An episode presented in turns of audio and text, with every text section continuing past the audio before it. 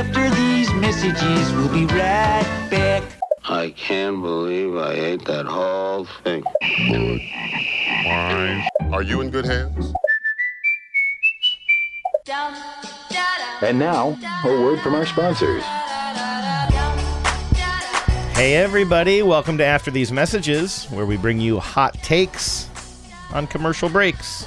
That's right, we are here to talk about TV commercials today good ones and bad ones, and ones where people say weird shit like this. For years, people have done their thinking on the run. Now they can do their business on the run. My name is Andrew Walsh. I've been doing my business on the run for quite some time now. I'm here with Genevieve Has. Hello, Vives. Yeah, tell me about it. Uh, hi. Hey, what? Huh? Hmm? Sorry? Hmm? Uh, hi. Hi. I'm pausing because I had a. I don't think I told you about this. I know I didn't tell you in detail anything about it. But did I tell you that I had a very disgusting dream about going to the bathroom the other night? No, you didn't tell And me it that. was not. It was not a number. One. You waited one. until we were on air to tell yes. me this. Yes. Well, I'm not going to tell you any of the details of it, but it was one of the most graphic, disgusting dreams I've ever had in my life. And it started with me thinking I found a clean stall, but then as more and more time went on, realizing that a lot of things were wrong with that stall. Hey, everybody, welcome to After These Messages. Uh, we're here to talk about TV commercials, good ones, bad ones, blah, blah, blah, blah, blah, did all that. Uh, coming up today on the show, no more bathroom talk, by yeah, the way. Yeah, for the That- four or five of you still with us, no more bathroom talk. I mean, if I I need a therapist just so I can tell somebody about this dream, but I feel like even me who I love That's telling what Reddit is for. I love telling people about my dreams. I know you do. And when you have one where you really remember every detail, you especially want to talk about it.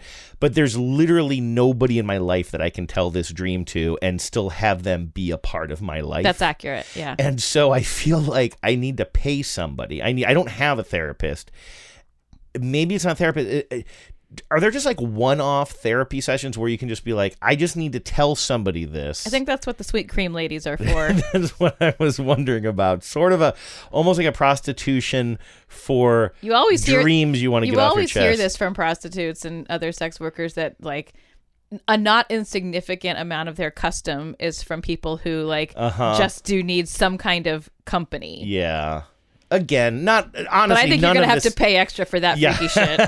none of that none of that plays into what we're talking about today for real um, this was a show idea that you had um, genevieve when we saw a uh, recent ad of somebody stuck on a deserted island somewhere and we'll play this commercial I think he was on a raft. or he was on a raft Yeah. oh He was, okay he was a he was cast away on a raft. you are right about that all of the other uh, commercials I pulled are specifically on deserted islands, I Well, believe. once you're on the island, and I learned this from Castaway, the documentary about Tom Hanks, Mhm, yes. um, is eventually you're either gonna die on the island or you're gonna make yourself a raft. hmm I So- learned that from Joe versus the Uh, volcano. also valuable.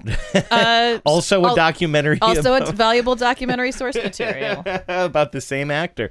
Um, God, he does love to get stuck on. yeah, rafts. Yeah, he loves getting stuck on rafts. he likes being captains. He's Yep. been a he's been a captain so many times, and he likes being stuck on a raft. But today's show centers on commercials that all take place on, well, mostly deserted islands, and one that takes place, one raft. on a raft. Um, I wanted to say one thing here. This came up on TBTL a while back, and it's stuck in my head ever since. So I want to give credit to Luke Burbank. I think for maybe mentioning this the first time to me. But I used to say, you know, stuck on a desert island. That's what we always say, right? Stuck on a desert island. But like.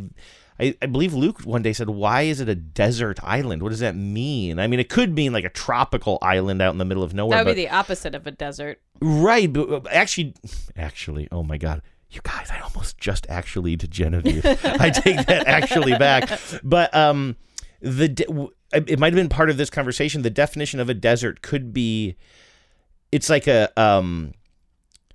It has to be like kind of a uniform place. So actually, I think they said a that a, desert. sea I thought a desert, a was desert. a straight up was just that's the reason that like the Arctic is a desert is Yes. because it doesn't rain there. That's what it is. It's about precipitation. Yeah. So yeah, so if you're on a little island in the middle of the ocean, it's not a desert island, right? And so we kind of got in this whole thing about um why do we say that? And I think it started with deserted island, right? It must have been if you're stuck on a deserted island and you can only take like 10 CDs. Yeah.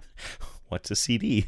Right. Um, you know, what would you take? But somehow that became desert island. I don't think desert island is correct, right? I think it's probably deserted. deserted island. So I'm trying to make an effort to um, say that today. So anyway, we do have a whole bunch of commercials. Boy, and it is a trope that advertisers love Yeah. to play around with. Of course they do.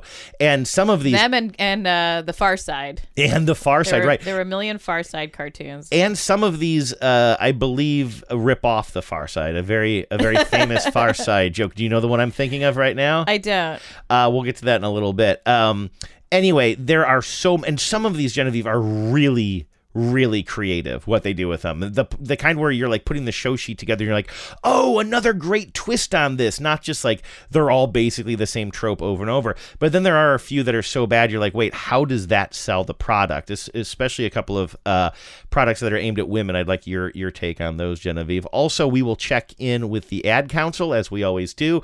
Um, listener bobby up in new england thought we made a huge misstep or at least uh, missed something obvious in our commercials that focus on bathtubs show um, it was no mission that i actually for what it's worth chose to make on purpose but we'll give bobby his chance to talk about that also um, the return of our new segment i guess we're calling it bt dubs BT Dubs. where we go into the uh, the VHS archive I've been going through and putting on YouTube. So all of that is coming up on today's after these messages.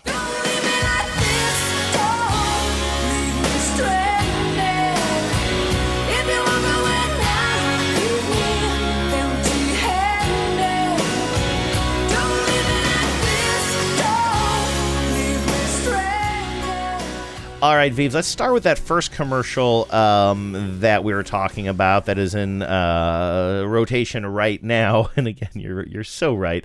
This is not a deserted island. This, What is a raft if not a tiny man-made movable island? You know what? Thank you. Yeah. Thank you for that. So this guy is I who knows how he ended up here. One thing that I think is interesting is so he's a guy who looks like he's been at sea for a very long time. He's Yeah. sunburned and a wreck and he's floating up and down on some sort of uh, homemade raft.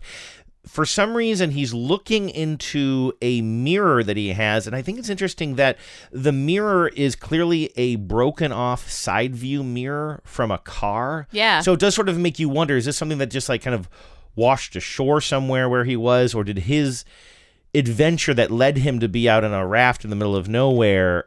Did it begin with a car accident? Yeah, it's a weird sort? choice because it's very specific, right? Like it would have been easy to just have a broken shard of mirror or a Right. or something reflective, like a you know a, like a shiny piece of metal or something. Now, it's worth noting here that this fellow wears glasses. And so he's looking in the side view mirror that's broken off. He's holding it up to his face. And, and I think he's bemoaning the fact that he needs new glasses or something along the lines of that. And then out of nowhere comes a woman on a ski doo. We call them ski doos? I What mean, do you I call think usually a jet jet ski. ski? A jet ski. I think I changed my mind about these glasses. Yeah, it happens. That's why VisionWorks gives you 100 days to change your mind. It's simple. Anything else I can help you with? Like what? VisionWorks. and that's See- where it ends. So she hands him a new pair of glasses because he changed his mind about them. Um, but it doesn't occur to him to have her tow him back to shore. Right, because he just wants ski. new glasses. It's very much the same joke as that. Um, we talked about another stranded on a on a raft recently, um, where two two people paddle up on a paddle boat, Yeah, and I forget what it that's was for, but it was like the same joke where they're like, you know, where he was like just wanted. Oh, I think it was for Mio that water fla- that flavor oh, water yes, stuff, That's right. He and all he wants is flavored water. because he's stuck somewhere. You would think he would just want all the clean Any water, he could get, but he was so bored with clean water, he needed to flavor it up. right. I will note this is an important thing in glasses commercials. The first pair of glasses that the guy wears really are not fitting for his face. I think. Um, They're sort of they're very old fashioned. They're wire rimmed glasses with like a weird thing on the on the like the Bridge ear or the, oh, okay, like on the, the, ear. thing. There's like a ball on the end that holds it on the Oh, ear. I didn't notice that. They're like very big John Lennon glasses. If John Lennon glasses were like five times bigger, they're like that. Yeah. Very thin framed. Um, she swaps them out with something else. I don't know if we see him on his face, but I will say this. This is the important part. Her glasses are awesome. Yeah. That's what I because I've seen this commercial kind of in the background a lot, and I always think those are the right glasses for her face, which is exactly what you want in a glasses commercial. Indeed. you know my theory on glasses, right? Well, you think everybody looks better with glasses. I was gonna say they make you see better. That's my theory.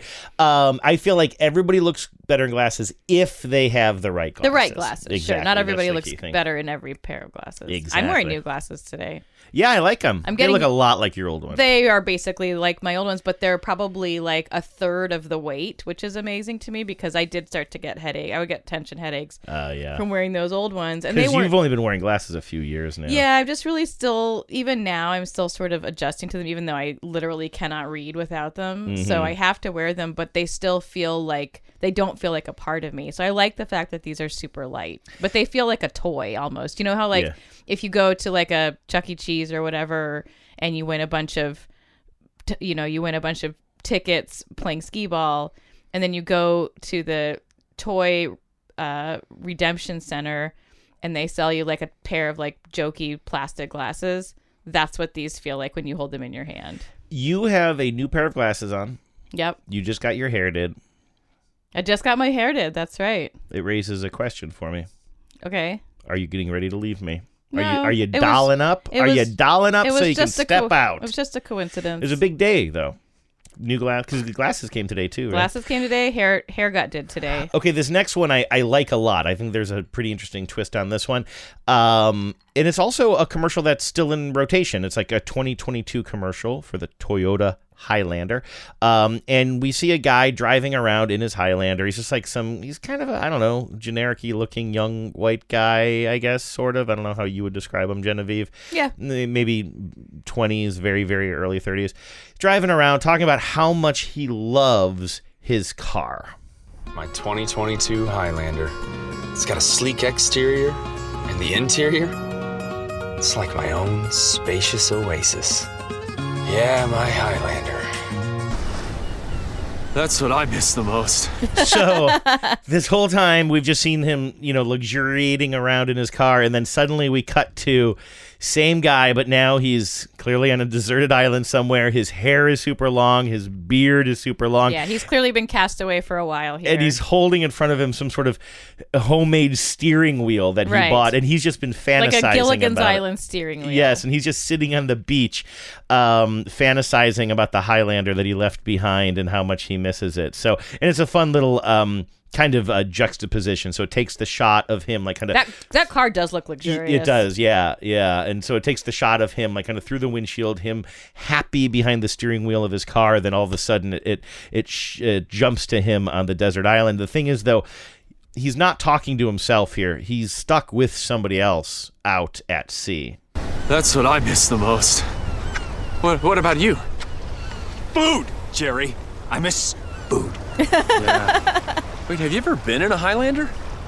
The 2022 Toyota Highlander. So again, it's this the trope of people, you know, just prioritizing their earthly goods over their, their survival needs. The guy who's like the food, the guy who's like we we need food, not food, Jerry. yeah. He is his beard and must his beard and hair combo and coupled with the fact he's got like a some kind of head wrap wrapped around him. Mhm. He it looks like he stepped out of uh Monty Python. Yes, he does. He actually does look a little bit like Eric Idle. Eric Idle and You're um, right. he looks like the one the life he looks like he's from the life of Brian. One of the things that gets you in these commercials too, the more realistic the makeup is, is the sunburn on people. Like if you want to make it goofy, just give him long hair and a beard. But the ones that are really intense, and this guy's got a bit of it, like he really looks like he has been in the sun for a long time. He's Yeah. almost got these white bags under his eyes, like maybe he's got glasses or something that he usually wears. I don't know.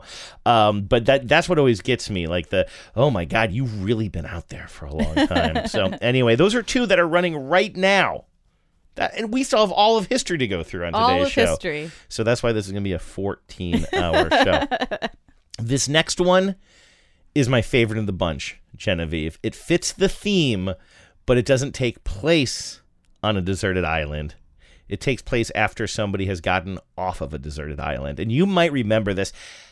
I didn't think I'd seen this before, but then when we got to the end, I'm like, I might have seen this in the wild way back in the day. This says it's from about 2003. It's interesting that this is for FedEx because FedEx did feature prominently in Castaway.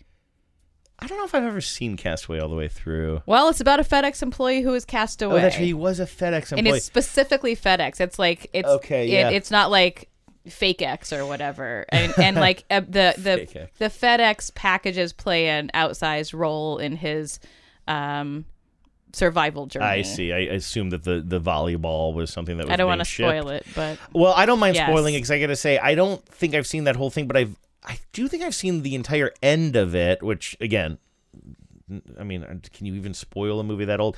Like I remember, um, he's really disgusted at the end. Instead of being a very joyful homecoming, he they they tr- they celebrate his his um saving. Right? They celebrate the fact that he's been saved with like some sort of very uh expansive um what's the word I'm looking Buffet? for? Buffet, yeah. I think you're taking. I think you saw one scene from that movie, and like some like a student who failed to read the book and read one scene and then tried to Mm. write the book report based on that one scene. You I have feel not like you're talking down to me a you have not here. necessarily uh, extracted the main theme. Yes, there is a scene in the movie where he is struck by the the incredible like overflow and and like like the amount of food that goes to waste. But it's not like he comes home from being a castaway and then like goes on a food waste crusade, like anti-food waste crusade. It's just like it's one Hmm. it's one moment in his like recovery where he's like where you see how much it how like impactful it is for him that uh to see all this food go to waste when he like had to scrap so hard to just have enough calories to live. The main thing is that his fiance left him and is married to some other dude now. Oh. That's I think more important to him than the waste of the buffet. I didn't remember that part as much as I'm more into food than love, honestly. I was like, I don't know. Those cronuts? Um, all right. So, um, in this commercial, we have a guy, and he's walking through the streets of some suburb somewhere. And his hair is all long. He's got the long beard. And clearly, he's been, you know, somewhere lost at sea on an island somewhere for a long time. And then he rings the doorbell, or maybe he knocks, we'll find out together, on one of the home's doors. He's carrying a package, by the way. It says FedEx. Oh, this is literally the end of Castaway. Oh, is this? Do you think this is a parody Yes. of the end of Castaway? It absolutely Oh, I is. didn't realize this. Now the question is, yeah, this was a real commercial. I swear I saw this um, When did on Castaway TV. come out? I'm not sure. You look that up. This is somebody has labeled this as being from BBDO New York about 2003. Yeah, so, I mean, obviously, when when Tom Hanks delivers the package at the end of Castaway, he's not still like he's not still long haired and but he does deliver a package. But at the, the but the end, like the the final end, is that he's had this one package that he didn't open throughout his whole ordeal that he said he was going to deliver to its like it was Oh. sort of like a, a symbol of his his commitment to getting back home. I still like this commercial, but I didn't realize it was a direct parody of something, so I Uh-huh. like it a little bit less now. But Okay. okay, watch this. So he's got this package he needs to deliver. He finds the right address, walks up to the house. Hi. Hi. I was marooned on an island for five years with this package, and I swore that I would deliver it to you because I work for FedEx. That's very admirable. Thank you. Hey, but by the way, what's in the package? Ah, nothing really. Just a satellite phone, GPS locator, fishing rod, water purifier, and some seeds. Just silly stuff. Thank you again. You keep up the good work. Now I'm starting I to have wonder, seen is that th- one before. That and is it- a real commercial, it- right? I think so. I, okay, I've I mean they have an agency attached I've to it. definitely seen that joke before, uh, and I'm pretty sure I'm pretty sure that's where I've seen it. Um, yeah, I mean it is it is a funny, you know, idea, right? That like, what if the th- what if something that you really did need or could have used to survive, um, he like opens all kinds of shit on the island. He opens like an ice skate and a volleyball, and like all of it's just like he eventually finds uses for most of it. An but ice skate could be like a knife. it, an, an ice skate could be like a knife. Good job, Oh, I Andrew. didn't see that part, but I yeah, knew but that. you figured See? it right out. I, I do fine out there, but um, what uh, in the mo- like now this is just gonna become like throughout This this, is show. become just a you're just gonna tell plot. me more and more about about- Castaway. this is then just a why a did he not open up this one package? What was it about that one that he it didn't had these up? angel wings drawn. I can't believe, by the way, this is the real the the real story of this episode is. Oh my god, I remember Castaway so well. Do you know? I mean, I've only seen it one and a half times. You guys, this is a true story. I'd been before we started this podcast in 2015. I'd been begging Genevieve to do a podcast with me for a long time leading up to that. You didn't have an interest in it, but the closest I got you was a different idea, not for commercials, but you, I just randomly ask you the plot of a movie that you've seen before. You don't watch the movie as preparation. Right. I just sort of spring it on you. You confirm and you that I have tell seen me it. because you have Yeah. an ability of watching a movie on cable once in 2003 Yeah. and then recalling it all back to me. And so much of our relationship And I do get some things wrong. especially at that point was you just like kind of entertaining me. Genevieve, will you tell me the story of Castaway? Yeah. Genevieve, tell me the story of Con Air. Right. Genevieve, tell me the story of whatever. So I don't have to tell you the story of Con Air. I can perform it for you line for line. That one I know backwards and forwards. But yeah, Castaway. skip the skip the Castaway is a good example of one where I I have seen it at least once all the way through, and I probably caught caught it on you know parts of it on cable here and there over the years once or twice. But it's not some favorite movie of mine. But I will say it's I like it because you know how I like figure amount. Yeah. It qualifies as a figure amount, which so many Tom Hanks movies do. And so in that respect, I I think I just pay attention to those kind of movies. Like I, they really the the ins and outs of them stick with me. Mhm. Anyway, to answer your question, Why wouldn't he open up every why package? wouldn't he open up every package? Well, it is sort of. I mean, it's not so. I mean, he is a really dedicated FedEx employee, and I think that's part of it. But it's also it's this one package that is very much the shape of the package that the guy has in the parody commercial. Is it has like these angel wings drawn on it for reasons, and I and I think we're meant to believe that like and I don't know if it's ever explicitly stated in the movie that he sort of feels like there's something kind of spiritual about this one package and that if he can if he can hold on to it and mm. not open it it gives him a, a kind of symbolic reason to get back to civilization. And in fact he does get back to civilization and he does deliver it. And you're gonna be so thrilled to know this, but the lady that he delivers it to is a smoking hot dime piece, and it's implied that they're gonna get together. Oh, is it Joan Cusack? It's Joan Cusack. when I say smoking hot dime piece, I know we all have one name that comes to mind immediately, and it is Joan Cusack. Or Janeane Garofalo, either one. Um, okay, let's get the show back on track here. Um, I think that this is sometimes the best way for the show to go. Stop having fun. We're here to talk about commercials. there are a whole bunch of Bud Light ads that play around with this trope because, like, again, it's a, it can be a very lighthearted trope, very like cartoonish, right? And Bud Light plays around with that. Plus, I feel like some of these Bud Light commercials, I'm gonna play two of them for you here. You can also, when you have the idea of a beach party, you can also introduce that casual sexism of just like bikini babes or whatever. I mean, you can really introduce it anywhere, but beach parties are a great place to do it. Beach it. parties with Bud Light is a Yeah. great place to do it. I always think of that great Simpsons joke when there's a co- uh, advertisement for Duff beer and you see a bunch of women who are like picketing something for women's rights scientists. or scientists, or and then somebody comes and sprays them down in Duff beer, and they all like shed their lab coats and they're all just like wearing bikinis and they start partying. Like I- that to me is like the epitome of, of a Bud Light commercial, especially from this era that we're going back to. This one is not like that though. This one is another, I think, very clever take on this. The audio on these are kind of rough. These next two, I think this next one cuts off in a weird place at the very end, but. This one doesn't begin on the deserted island, okay? This one begins um, on a beach somewhere where you see a youngish couple, and it looks like there may, maybe is a party going on in the background. Maybe it was a beach party. But it's nice time and it, you know like they have nice globe lanterns out there or whatever and this guy is putting little pieces of paper into his empty bud light bottles and then throwing them out to sea What you doing, Brian? Oh, I'm just putting my name and address in these bottles and sending them out to sea. Hopefully, someone will find them and contact me someday. Wow. Yeah, wow.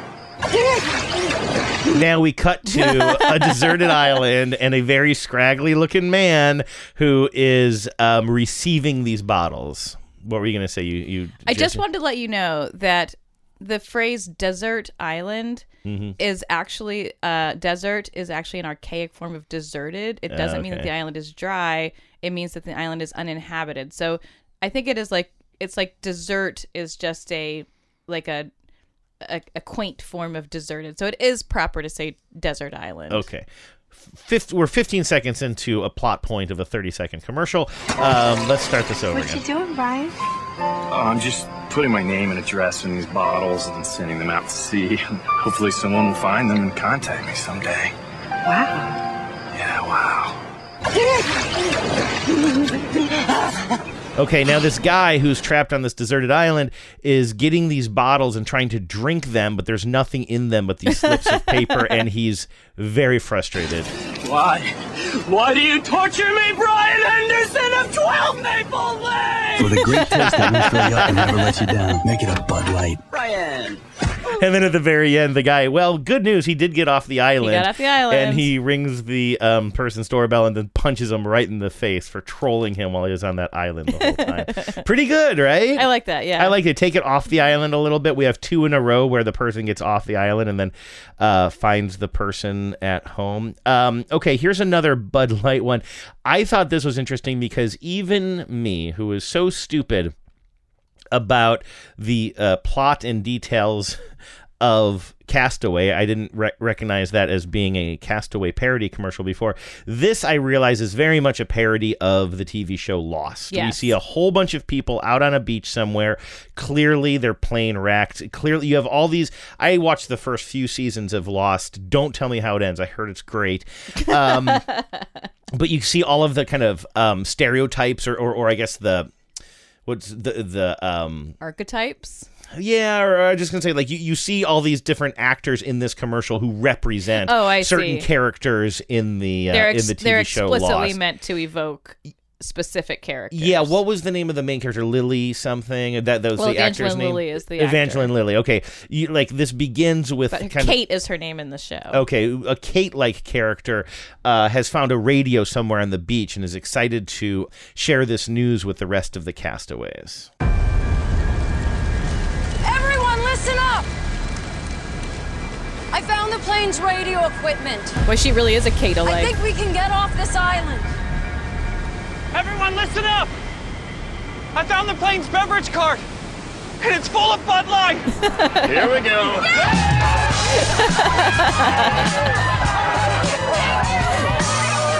Everybody mobs them. They all grab the Bud Light. They're partying around. We're gonna be okay. They're using the, the emergency slide as a as a fun slide, as a water slide. They're sitting in one of the engines as a hot tub. Yeah. Then at the oh, I think at the end here, Here, maybe this Kate, is Kate's pretty bummed. Yeah, maybe this is the one that cuts off at the end. Uh, she's getting the radio to work. Sure sign of good time. The just right taste of Bud Light. Here we go. Shh, guys!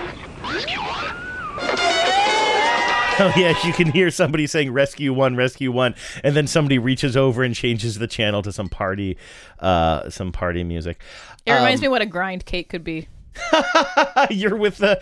I mean, I'm, you I'm with the Bud Light party. that. Bud Light. I'd go through that Bud Light myself one night. Think about how warm it would be sitting in a Ugh, sitting on a hot sandy beach for a Oh, few hours. Oh God, you're Mm, right. warm Bud Light. and shaken up. Sign me up. Okay, uh, some of these remind me of the famous um, uh, Far Side cartoon. I don't know if it's famous or not. I think every cartoon by Larson is famous, but um, this is one. It's a quickie. It's 15 seconds long, and you see some guy. You you see how he ended up on this island because he's sitting in the wreckage of his boat that is washed ashore here. He's turned it now into sort of a lean-to shelter. And he's on the beach with his dog and he has spelled the word help in the sand with a bunch of sticks. Just as a rescue plane or helicopter is going overhead is flying overhead the dog runs and grabs one of the sticks. So instead of saying help it looks like he just misspelled the word hello. And i will say and so of course this is uh, this harkens back to that far side cartoon where somebody wrote help in the sand but a stick is missing so it says health and you should see the caption of the of the uh, pilot saying health i don't know what that means keep going Yeah.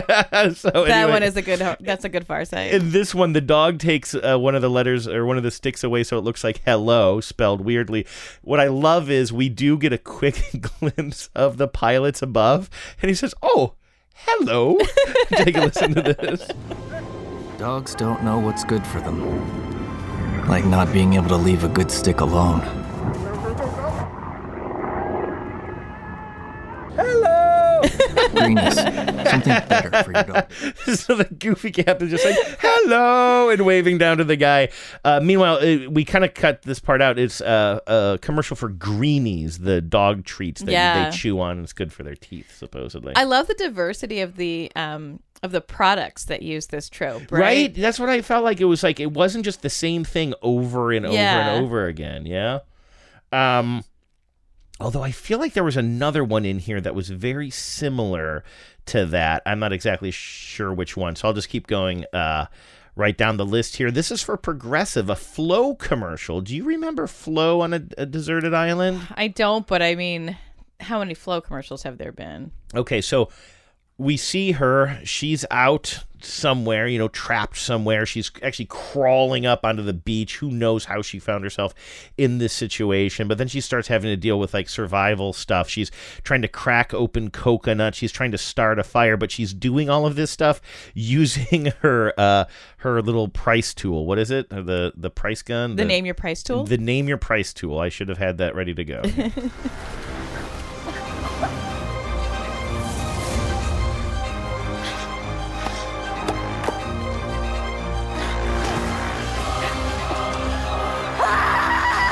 She's caught a fish and she's holding it up and screaming. she's bonking coconuts with the name your price tool. Now she's about to start a fire by like kind of like instead of using flint and steel, using like her name your price tool on a rock. But it works. Whoa, whoa, whoa. And now we realize that this whole thing was just a fantasy. She's in the lunchroom at Progressive with the usual uh, cast of characters, and Jamie is saying, "Wait a second, your one thing you're taking on the island is the name your price tool." Whoa, whoa. Your one item would be the name your price tool? It helps people save on car insurance. Why wouldn't it save me? Why? What would you bring? A boat? Huh. Interestingly, J- Jamie's the voice of reason. That in is a rare one. occurrence. Isn't that it, you? You're waiting for something else, right? You're waiting for Jamie to be a doofus, but he's like a boat. Yeah. Although I do think that, and maybe he's being a doofus in the sense that it's like when someone says, "What would your one wish be?" and you say a million wishes. Right, It's like yeah. that's not the point of the exercise. Right, right. I was thinking, was there another? No, no. The punchline for the earlier one was food. Yeah. Not a boat. Right. Yeah. So. There is a great Jamie commercial happening right now. I don't even think Flo is in it, where Jamie is training other agents to, Oh, yeah. uh, like it's like combat. It's sort of like you know, It's kind of like Karate Kid. Karate sort of. Kid when you can, you know, uh, you know, it's it's like any training montage where you have to like overcome your your you know limitations to be to be excellent or whatever but the writing in it is so funny And I, I think of Karate Kid because at one point they're all just vacuuming out his minivan, and of course Jamie drives a minivan, right? And they're like, "Are we just cleaning your car now?" Um, this next commercial is for Kotex pads, U pads, the letter U. Um, but you don't know that if this just comes on in the wild. I believe. Hmm. I'm really bad at accents. Okay. And I listened to this earlier today. I want to say Australian, maybe British. so somewhere in the commonwealth we've narrowed it down Yes, maybe Canadian, right could be new zealand maybe New Zealand or Could be South Australia. Africa. I already said Australian. Okay. Um, anyway, so these two people we see. Um, a young attractive couple right? And they're sitting under a tree in a park somewhere. They're just having one of those kind of conversations where they're just sort of daydreaming. And he clearly has asked her like what would you um what would you take if you can only take a certain number of items onto a deserted island right? Yep. um and she's listing what those items would be. But there's a little confusion at the end when she says you because you is the product here not you as Right, in on y-o-u first? so i'm kind of spoiling this here but it's only 30 seconds long Okay. Stranded on a desert island and Okay, definitely Australian or Definitely New Zealand, Australia or right? New Zealand, yeah. Okay. Okay. Stranded on a desert island and you can only take the essentials. Right. My music, a tent, a few clothes, plenty of fluids. And I'd need you for protection. You Ultra Thins with Micromax technology. And of course, the guy gets a very like kind of satisfied look on his face, like, "Oh, she needs me for protection," but that's not what she means at all. Um, It's there- worth noting that when she says all those things like a tent and fluids, Mhm. it's actually she's envisioning like a very luxurious uh, Yes. sort of uh, party scene here. Like, you know, it's like a resort pops up around her. Yeah, and also like she first of all, music is never essential, but of course she has music, so she has this beautiful tent outside of a resort. She's got all these fancy clothes. People are serving her very fancy cocktail drinks. Um, but then Genevieve, You, yeah, I was gonna say we're not gonna skip over this part, right? Because I have some pearls to clutch. Yeah, you better start clutching your pearls. There's a little animal also involved here that's not commented upon, but there's a little animal both in the party scene and then later back in real life as she's talking to this guy holding the pads, and it is indeed a beaver. It's a beaver. It's a beaver. Do you think that in Australia, this seems like a very Australian thing that they would just have a beaver selling feminine products, right? Yeah, I mean, you know, we we see this all the time with Australian and and I think Kiwi products or or PSAs and stuff. Just like it's a much more freewheeling uh, culture. Although I've been shocked by some American products too. The one where the where the cat gets shaved in the Mhm. razor commercial. I'm still clutching my pearls. In fact, I want to hear if this beaver has a little line at the end or anything. Ultra Thins with Micromax technology. Micro Thin, max protection. You for the ultimate care down there. No, it's just it's like it just looks at her in a creepy way. just like like your beaver's looking at you. It's a weird weird sell there. I think, but at least that one connects it to the product in a certain way. It's jokey, but it uses that for this next one. I don't get at all. And I don't want, you know, I didn't want this list to be all like bros, you know, with long beards stuck on desert islands or whatever, deserted islands. Sorry, everybody. no, I already said we can do use desert. Um, but I'm trying to stick to my own rules. This one is female focused. There are two women. They wash up ashore somewhere. They're stylish. They're kind of a kind of hip looking, stylish women. Um, and one of them is like kind of talking about the stuff that she was able to salvage in whatever accident that brought them here. And the other one only has one product that she has. The other one, I just said, the other one just has one product that she has. You talk funny when you're just trying to get to the tape sometimes. Sorry. What do you have? I have matches, a bottle of water, and a machete. I have Batiste dry shampoo. It absorbs oil and refreshes so I can go days without washing. We're gonna die. Okay, then it says four days later, and we see like the machete woman kind of come out of the come out of the forest or the jungle, um, kind of looking, you know, a little bit rough. I mean, not as rough as you really would, but she's a little scraped up, a little banged up. Her hair's a mess. Your hair looks great. Want some? Batiste for fresh hair between washes. So she uses the product, and then they're like luxuriating in their clean hair, and they're both smelling their hair and everything. But like, I feel like there's no closure to the commercial. It doesn't tie to the storyline. What now? They're just going to chill and be happy on the island with their clean smelling hair. I guess so. They seem to the the woman who had the Batiste in the first place seems to have figured out a way to have beach Yeah, chairs. That's true. I will say Batiste is the only dry shampoo I'll use. Is that the stuff that you use? Yes, it's Yeah. the best dry shampoo. Yeah, you know, I mean, it might just be that I was looking for more because all these other ones had kind of clever twists to it, and this Yeah. one just sort of ended with it just sitting there. But I guess the selling point is sometimes you find yourself in extreme situations, and this is the best way to wash your hair in those situations. Well, and I'm amazed too at how many commercials uh, using this trope. The joke is in favor rather than have some kind of life saving um, materials or or resources somebody opts for a consumer product right Mhm. like Yeah. that seems to be a joke that a lot that's a well that a lot of advertisers have gone to Yes, in fact, this next one has a twist, but I'll spoil it for you. This next one plays directly into that. It begins though not on a deserted island. It begins on a busy New York sidewalk and we see the red M&M.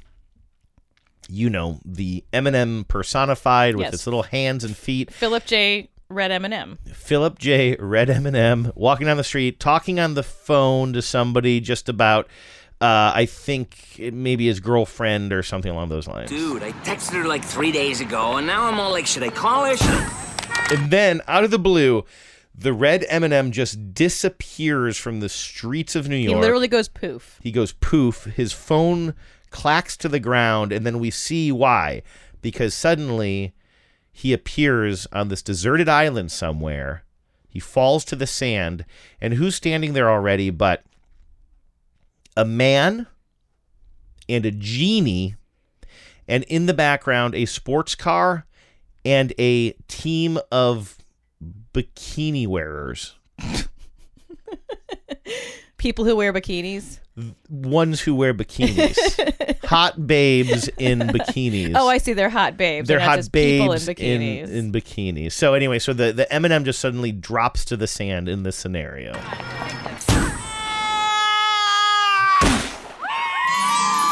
Your final wish has been. You know what? You know what? I'm wrong.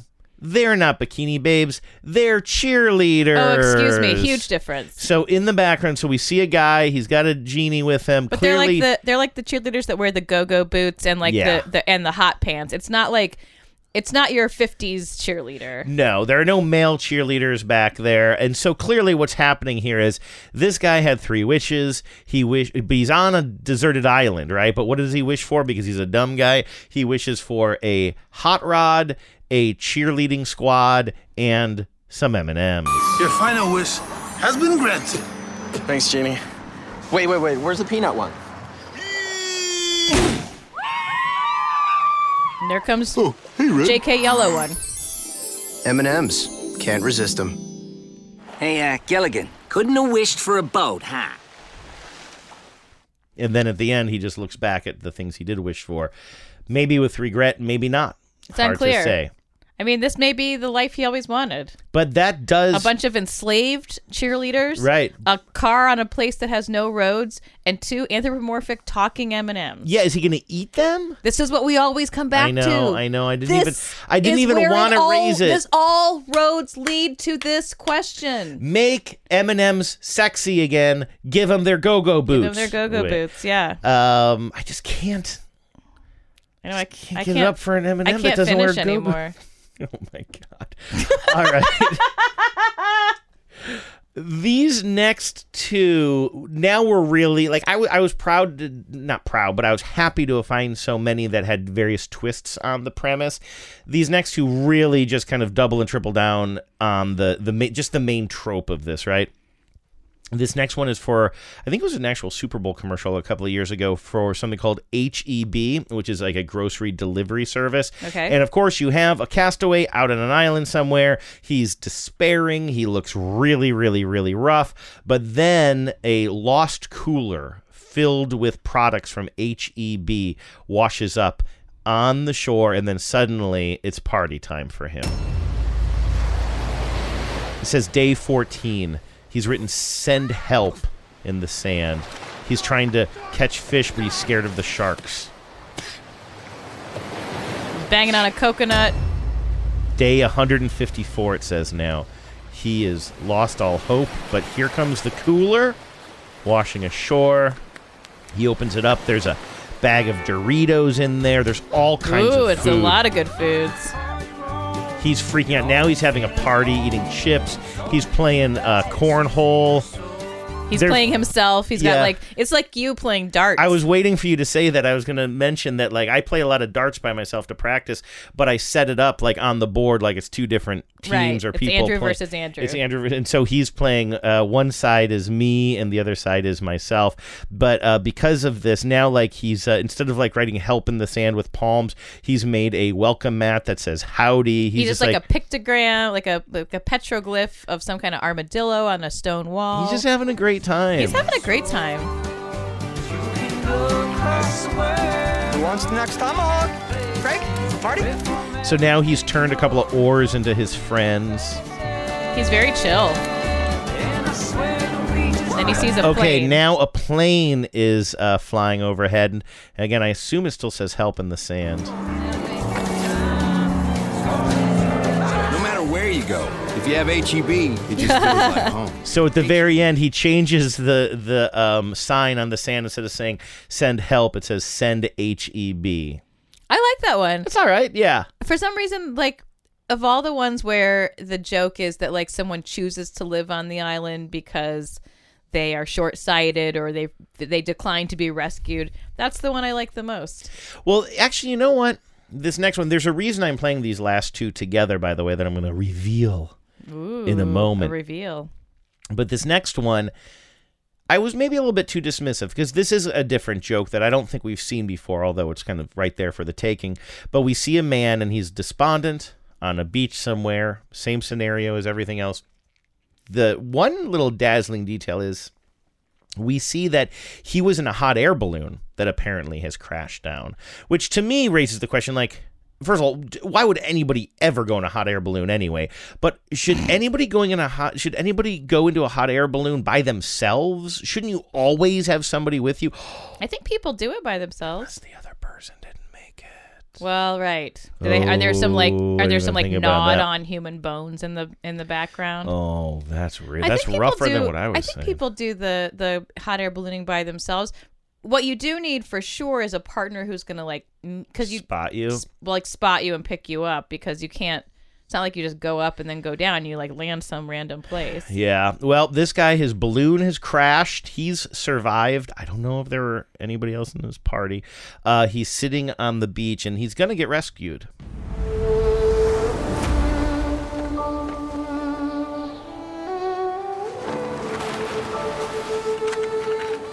He's counting off the number of days with a rock on a cave. It looks like he's been there for weeks and weeks. Terrible weather comes. He's doing pull ups. He's gonna get jacked at least. Yeah, he is. Now he's made a, a homemade raft. Doesn't work, sinks. Now he's been there for months and months. He's made a net. But- no no luck fishing with it. He's going through his wallet and he sees a, a photo of his wife and son, presumably. And then underneath that photo is his Blue Cross Blue Shield card. And it's still laminated and it's kind of shiny. And it shines on his face and he realizes, wait, I can work with this. This could work. Cut to the next day. It's very sunny outside. He holds the Blue Cross Blue Shield card up in the sunlight, using it like a mirror to beacon a helicopter.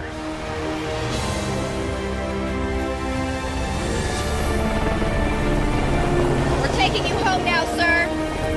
Are you with search and rescue? No, I'm with the resort. So he turns around and he realizes there was a resort on the other side of the island the whole time. It's maybe even where he lifted off from. And then he realizes in the back in the back of the helicopter is I believe a dad and his son who are just like tourists. How you doing? what? it's pretty good, That's right? a good line read. Yeah, you know what? Uh, those are better than I gave them credit for in the lead up here. What I wanted to point out is both of those are produced by the same production company, LCA Productions in Costa Rica.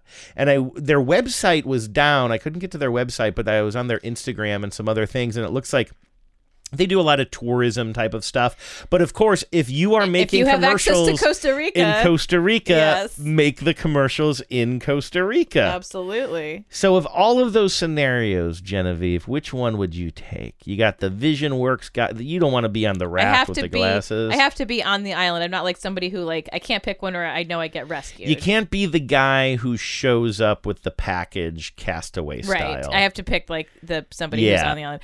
I pick um well the you by Kotex feels like the easy right. Oh, now sure, yeah, She she really cre- she really her mind her mind palace creates a very fancy Yeah. resort. But if you have to pick if I have to pick one that's more like, you know, kind of bare bones, I like the one um for the HEB.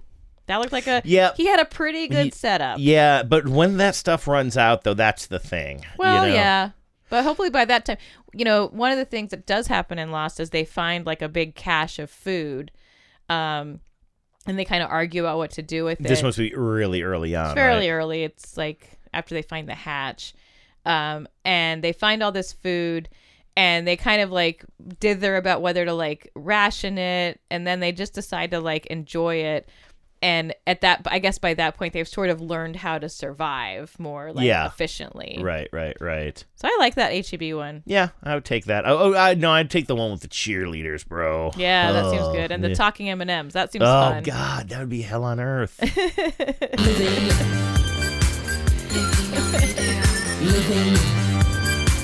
Living on video. Living. Living on videos. All right, let's check out what I have been uploading to the YouTube page recently. By the way, Genevieve, you found a little hack. I was having trouble explaining to people how to find our After These Messages YouTube channel, but you said that you found it easily by typing in just like YouTube After These Messages podcast, yeah, right? and it it was one of the first ones that came up in, okay, the, in great. the list. So that's a good way of doing that. I uploaded this one the other day. I'm still um, talking about a bunch of commercials from 1995, October of 1995, uh, here in the Seattle market that I uploaded. I think most of them that I've talked about so far have been national commercials, but the one I want to play for you today, Genevieve, is a local commercial. And I like this because you and I, you know, obviously we're not native Seattleites. We've um, lived here for quite some time, though. And it's, I always think it's fun I, to enjoy sort of, I'm trying to think if this is an insulting thing to say. I feel like you and I, when we moved to the West Coast from the East Coast, it seemed like there was a bit of a, a parochial nature to Seattle. And I know it's hard to say that without sounding obviously condescending. I liked it though. It seems like, first of all, growing up in Ohio, all of my friends of my generation, we just moved away. Like we scattered, not everybody, but a bunch of us kind of scattered across the country, went to college, didn't Yeah. come back Ohio's number one export is college graduates. I think so, yeah. And then on the East Coast, you know, you have a lot of people who have come from the Midwest or the West to go to the Boston schools or whatever, and that was sort of our thing. Whereas when we came to Seattle, we met a bunch of people who grew up here, went to the UW, and often stayed here. Yeah. And a lot of our friends have done that, if not Seattle, like the Seattle area. And while I really like the fact that I got to move around a lot, and you know a lot of our friends also have moved and come back or whatever i love hearing them talk about the old days in seattle Yeah, it's and like the when we fact have they all- Phyllis on. Like yeah she, exactly she has this like this sort of deep uh regional knowledge and local knowledge that you Yeah. can't you can't recreate that by moving here in your 30s. Phyllis, Luke, Camaro, Kev. I Yeah, love Andy. hearing Andy. I love hearing them all bro down, right? Whether Yeah. it's about memories of Seattle sports or the schools they went to or what have you. So, um, and I just love this city so much. And so finding this, you know, these tapes from, you know, local broadcasts in the 90s, even though I wasn't here, it just is special to me. This next one I'm going to play for you, though, is way fucked up. it's for something called Washington Mutual Bank. Washington Mutual, that WAMU is called now, right? Yep. Isn't that what, uh, they go by? But that's in, in 95, they're still going by Washington Mutual. And we see a guy and he's in his kitchen and he's like um he's kind of like lumberjack Seattle, right? This is like he he's an older guy who's got suspenders on and he's uh you know balding significantly, standing in his his modest kitchen. Uh, but he seems like Got a a character Brian Doyle Murray quality. very much a Brian Doyle Murray if he played a logger. Yeah. In like some C in, in like some Seattle based show, right? Or Washington state based show, I should say, maybe not Seattle. Um, he's talking on the phone and you realize quickly that he's talking to like whatever the equivalent of the Inquirer is, a tabloid magazine. Mhm. And the more he talks, all in one shot, it sort of is revealed that he's got a Sasquatch tied up in the kitchen chair behind him, like way tied up too. The Sasquatch is not facing the camera, so you only see it from behind, and you just hear this guy's side of the conversation. Hello, National Insider. You won't believe what I have here. Sasquatch. If you want to make all kinds of money, sell an astounding story to the supermarket tabloids. No, I will not hold. But until then, take care of the money you have with free checking from Washington Mutual. I might be willing to negotiate uh, an exclusive. That's different. That's Washington Mutual. Eat your banana. That makes me really sad. It is at the upsetting. The, eat Yeah. your banana, like somehow, like it's obviously this is supposed to be funny.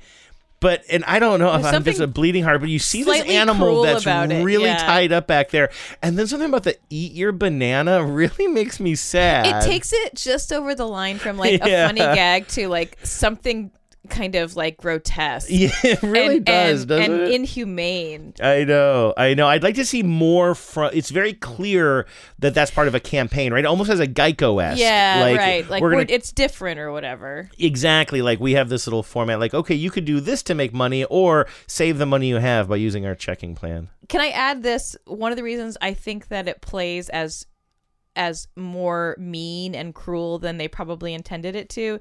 The Sasquatch is tied up, as you say, very bound up, Yeah. and facing away from the camera. You never see the face. You really need to see the face and have it be a goofy face. Give it some big eyes that kind of like look worried or look, Or look- down at a banana, like it doesn't want a banana. Yeah. like have it have its facial expression somehow take the edge off of the Yeah. like grim the grimness of this story Yeah. you know sorry wamu but you overshot a little bit I was on a tangent with Luke today on TBTL, and I don't know why I'm recounting this to you now, but somehow we are spoofing about the idea of like, what if you were a mascot, like in a, in a maybe in a pep rally at a gym somewhere or something, and you just turn your back to everything and just slowly walk to the corner and face the corner of the Ooh, room. yeah. How upsetting would that be? well you know it was the blair witch project that taught us all how Oh, upsetting that's right. it is when somebody stands in a corner Do you, you remember that trend of people would buy the like little like kind of dolls of kids that were kind of like they were like toddler size and they would stand them up in the corner of the room? i do not remember this Wait, you don't remember this? I swear it was like around the time that you and I were first dating, and we would go to like uh like a coworker's house who might have been older than us, and they were like these children that would they would stand in the corner of the room. i have no memory of this Can I Google this quickly on the fly and maybe tighten it up and post if need be? Yeah, because I that does not sound like a real trend to me, and it's definitely not something I remember. Who, which of your coworkers? I feel like it was somebody at um, New It was- Hampshire. unless Pub- it was Doreen. Oh, time out dolls they Oh were my called. God.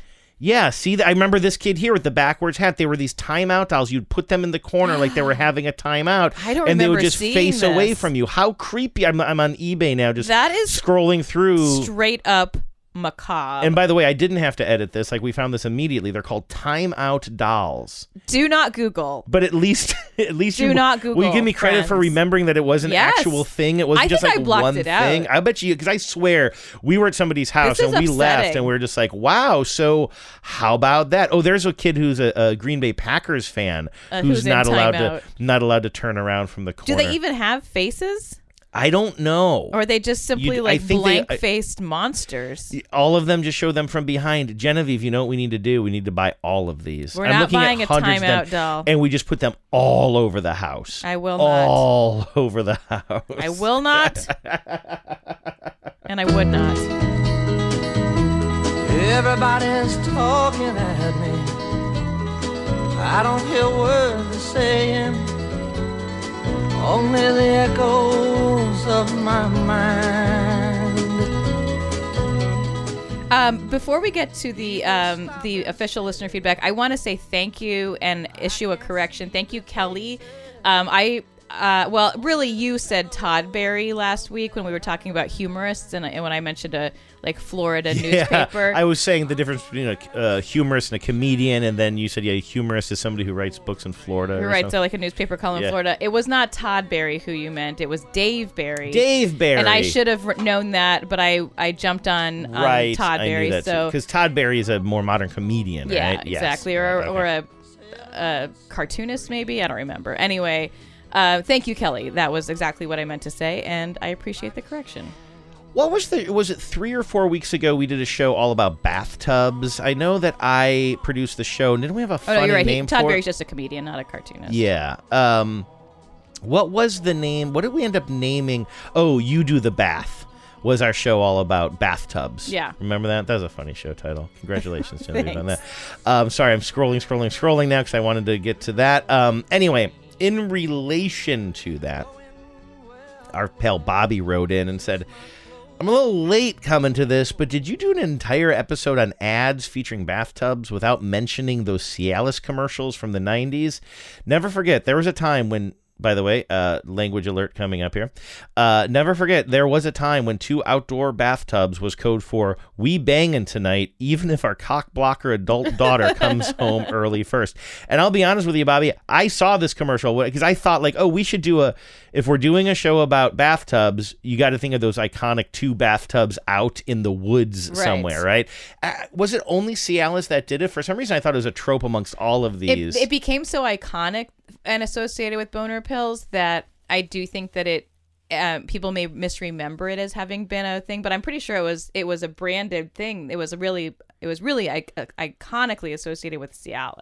I did, and I, I didn't skip this commercial because I th- because I was pearl clutching. It was just that this commercial, like the, the the bathtubs, don't fit into the plot of this at all. It's just Yeah. at the very end, you see two bathtubs outside. The man and the woman are sitting in them respectively, like overlooking, like on a bluff really overlooking think the ocean. it, what is the what is the what is the implication of the bathtub? Well, they're the implication is that they're naked, certainly, which is titillating. But so, they're but in why- separate bathtubs, why though. why them not show them in a big bathtub together? Maybe right? Yeah. Like there's a lot of romantic scenes in movies like that. You could yeah, certainly like where do they that come up with two way. separate bathtubs outside as a romantic idea? Yeah, but I will play this one because I, I want to explain Bobby's um, uh, comment on this. So in this one, we see a you know like middle aged couple or whatever. They're starting to fool around a little bit, but then out of the blue, their teenage daughter comes home, and you can tell like she's in college because it says "state" across her hoodie, and she's carrying a bunch of laundry. And surprise visit from you know your college age daughter, which means you're gonna ha- you're gonna have to. He took these pills, but now he's gonna need to kind of slow his roll a little bit. One moment we are feeling spontaneous. Surprise, I'm home. Next, we are happily interrupted. Hey, no problem for guys like me with ED. There's Cialis. Cialis is the only erectile dysfunction tablet clinically proven to both go to work fast in as little as 30 minutes for some men. Now, while he's talking, we're seeing like these this family interacting, and now the um, college age daughter has taken a phone call and waves at them, meaning she will be on the phone for quite some time now. She is making her exit, and now we can get back to business. Work up to 36 hours. No other ED tablet can do both. Sure, Cialis can work fast, but having up to 36 hours is a great option. And working only when it should means I can respond to Deb only when we're ready. Tell your doctor about your medical conditions and all medications. Now we're just sort of seeing these weird symbolic things of him and his wife like holding hands and walking through A lot various of entrances. walking through a lot What? of entrances and tunnels, but like suddenly they're walking through the Louvre. Like what well, building it's a triangle-shaped door, Andrew. Aha. For chest pain, as this may cause an unsafe drop in blood pressure. Don't drink alcohol in excess with Cialis. Side effects may include headache. Yeah, now they're They've got in the- nothing on the tampon now fever. they're yeah now they're in the museum. Like did they they said okay They went to Bone in the museum. daughter's taking a phone call. We're gonna quickly go to a museum to get all hot and then come back to the woods. Well, and, did you see that triangle-shaped door? and then sit in these two bathtubs. Erection lasting more than four hours. If you have any sudden decrease in vision, stop taking Cialis and call your doctor right away. Why ask your doctor about Cialis? Because when the moment And is there right, are the tubs, the money shot. The if money you will. shot. Thank you for that, Bobby. Yes, I had never seen that Cialis ad. I saw it when I was prepping that show. I don't know if I've seen that particular one in the wild or not. Um, okay. Long time or short time listeners of the show know that last week we did our fall special where we showed a bunch of people falling off of ladders and roofs and the like. One of those commercials really stuck with me.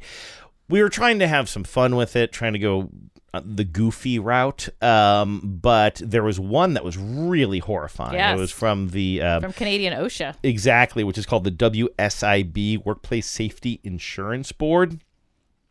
And it showed uh, two women working in kind of an upscale shop somewhere, and one of them is standing on a ladder, like kind of improperly or incorrectly while she's trying to take down a sign or put up a sign and then all of a sudden she falls off the ladder lands right onto a glass showcase of some sort it's really bloodies herself up and then just stands up and starts sort of like lecturing her coworker about like why was I allowed to do this why why wasn't there Why- somebody Why like, was my watching out? idiocy not solved for me? So Sorry, that's God, kinda- I sound like such a libertarian about this thing. but I mean, there she was accusing this other person of not doing more when yeah, it was like we agreed that it was a weird choice. And it's part of this campaign where, and we're going to see another one that Laura sent in here, where somebody is talking and trying to explain the situation and um, in almost a surreal way.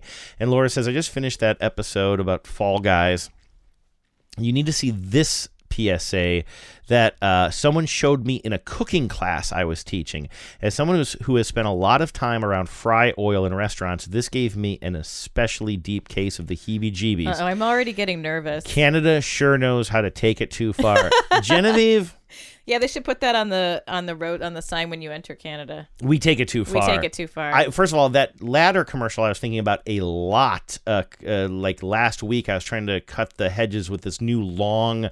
Very powerful hedge trimmer that we got. That and you were rea- standing on the ladder like that. and I was standing on Yeah. an improper ladder that was way too short. I was stacking it up on wood that was rotten. I can't believe you were doing that. It was No rocking back and forth. that, I know way. nobody was home. I just needed to get this done. I needed to test out the machine, which ended up breaking later, and we're returning anyway. But um, and now since then, I've, I went to Home Depot. I spent like two hundred bucks or no, like one hundred and fifty bucks on a proper ladder now.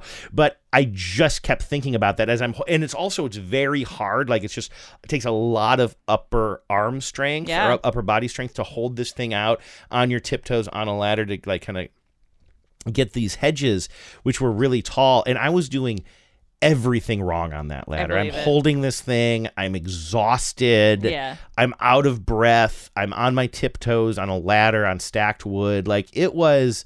At one point, the ladder did fall underneath me and it bent part of it, and I just kept going anyway.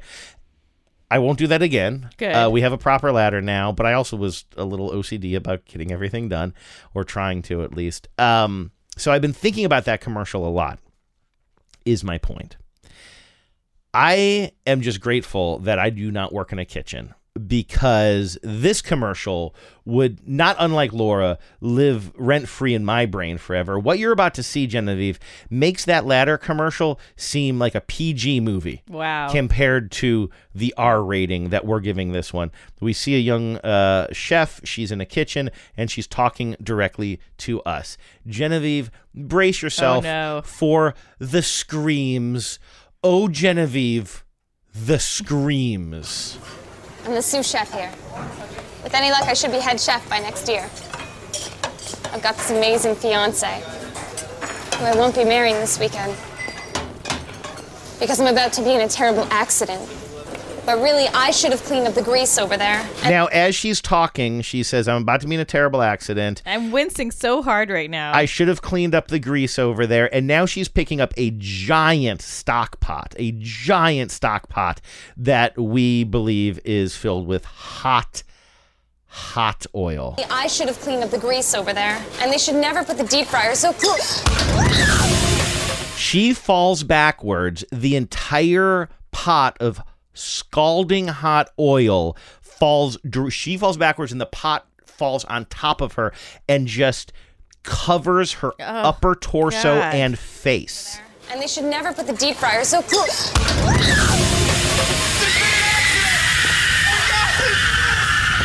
Oh God!